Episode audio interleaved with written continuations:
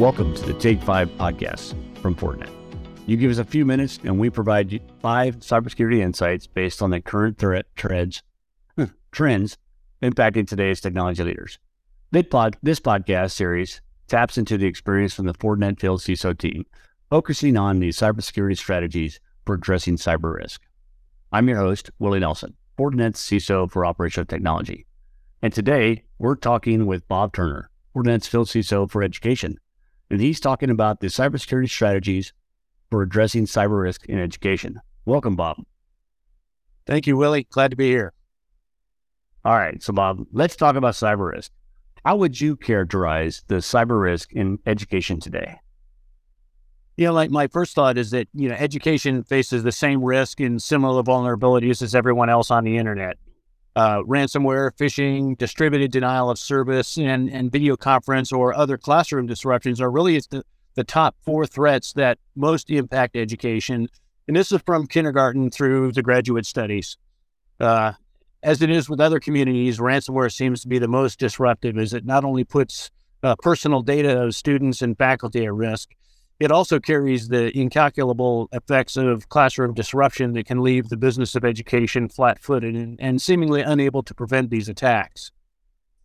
I, my experience is as soon as you undermine the confidence in an institution, you start eroding the impact that education can have on not only the students, but also the community. Uh, part of the risk is caused by the low levels of financial support that the education community receives. Uh, I know that we get what we pay for in public education and, and agree that data security and system availability are critical to our education system success. But I also agree with a recent campus technology article that said uh, that a critical culture change is really the top cybersecurity need for 2023. If, if, if I could influence K 12 and higher education to develop a perpetual course uh, starting in the early years of a student's learning journey, that course would be privacy and security, cybersecurity 101. You know, we have to do better with embedding privacy and cybersecurity education and awareness into our curriculum, and we need to reinforce that in the workplace. Yeah, I, I like that, Bob. Actually, I just read that there was uh, a facility that actually is starting to uh, require security as a as as a uh, as a classroom uh, curriculum. So that's that's great. Yeah. So it's a couple of states have that on their uh, their dockets. That's good news. That that is very good news. Yeah. So cyber readiness could be a key to managing risk, right? But what advice would you give for leaders to, to, in education to improve that cyber readiness? Then. Yeah, I, I think I would start with uh, considering those investments that are needed to improve security. Uh, this is not saying flood them with cash and the problem goes away. Uh, in fact, a recent Gartner report uh, included a survey showing that uh, 70% of the respondents uh, will spend more in this area in 2023 compared to with 2022. Of course, that survey didn't answer the question of how much, but knowing that we have the attention of education leaders, I think that's going to have an impact. Uh, I really believe that the second half of cyber readiness is is to better understand the areas where risk lives within a, within any uh, K-12 school district or higher education campus. Uh, so many of these networks have been pieced together as budget cycles will allow, with opportunities uh, to to do over uh, really slow in coming. Uh, using tools like NAC, EDR, and and SASE uh, gives us a better chance of understanding what is connected uh, and the relative age and usefulness of those connected systems.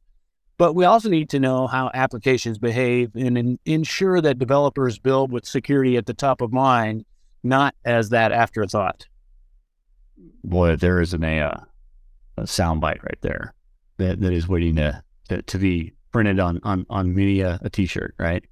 Uh, yep. Not as an afterthought.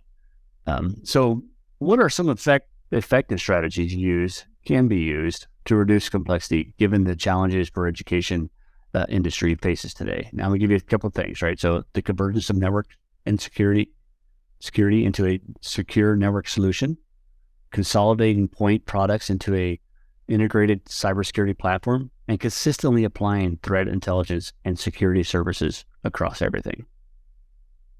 Wow, um, those are three real great strategies, uh, and and working toward individual initiatives within each of them is, I believe, the important thing. Uh, we we know that working towards improving security and networking as part of the same problem set delivers cybersecurity everywhere we need it. Uh, convergence means that we know the tools and processes that are working together. Uh, consolidating point products into an integrated defense uh, saves time and money while reducing the artificial complexities found in cybersecurity today. Uh, and I think the glue that pulls it all together is having the the right threat intel available.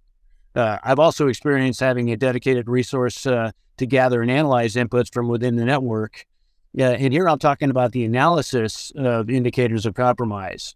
You know, regular vulnerability testing and, and analyzing cyber intel uh, on those emerging th- threats. It, it's super important that you go that step and, and have those uh, capabilities available. Uh, many of the education customers either have or are contracting those services uh, in place, and, and it's not too late for those who did not make a, a good start uh, to, to get going. I know it's going to pay off later based on my experience. Uh, so I would not close the aperture there, though our uh, our friends at the organization called Fierce Education, which is a provider of the education industry research, they produced a roadmap for 2023 um, called Technology Trends for 2023. They noted that artificial intelligence will play an instrumental role in higher education. The value of AI in the marketplace is projected to reach, you know, something somewhere in the neighborhood of uh, 3.6 billion by 2023, and grow over 40 percent over time to to be in the uh, 17 billion range by 2027 and that's not that far off really if you think about it. That's a lot of growth. Uh, i don't think we should be afraid of ai or machine learning. Uh, as that wave will only help realize uh, current strategies but i also believe it's going to be a force for good long into the future. Absolutely. Absolutely. So so bob we sit in this in this role because a lot of times you know the the uh, the we have we've all sat in the, the senior leadership role within organizations, right? So as you've sat in leadership role uh, in education specifically, how did you address improving risk parameters? Yeah, that's a really good question. You know, it seems strange in 2023 to be mindful that not everyone looks at cybersecurity risk the same way. Um, while many of the larger universities have embraced the the GRC mindset, uh, governance, risk management, and compliance, those actually doing continuous risk assessments are, are few and far between. Uh, security leaders in education need to understand what the campus attitude is for risk tolerance. You can't start uh, that exercise without a community based decision on what is risk and which risk components will impact teaching and research. Education CISOs and CIOs also need to engage uh, the academy and researchers in defining risk. Uh, they'll not always agree with many uh, choosing to follow that which they understand based on the science. Um, taking NIST into account is helpful and, and should be spoken of and referred to in policy and processes as much as possible. And after that, it's just the steady work, measuring and managing. I'm, I'm, a, I'm a big fan of the, the, the FAIR doctrine, factor analysis and the information risk. Uh, the math and the science really does work. But I guess the last thing I'll say is that where I feel challenged is to help my education colleagues make that the case for actively managing cyber risk. It's a two part equation.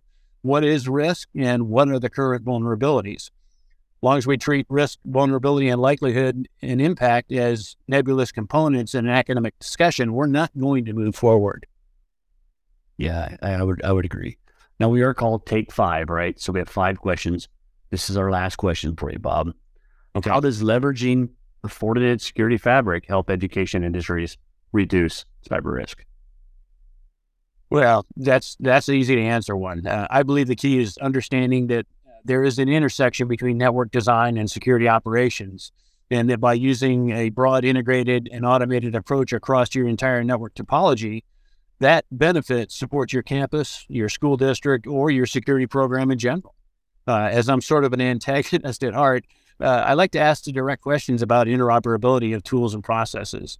Uh, do your infrastructure components talk to each other? Uh, do your operators uh, view information systems as individual components or as part of that woven fabric? From that point on, it, seems, it becomes a, a actual conversation on how you can identify and reduce risk. is uh, all of your network components, information systems, and data are really designed to work and play well together. That's great, Bob, and thanks for joining me today. Uh, and everybody else, thanks for joining us for this episode of Take Five. For more information about education, visit our website, www.fortinet.com forward slash education.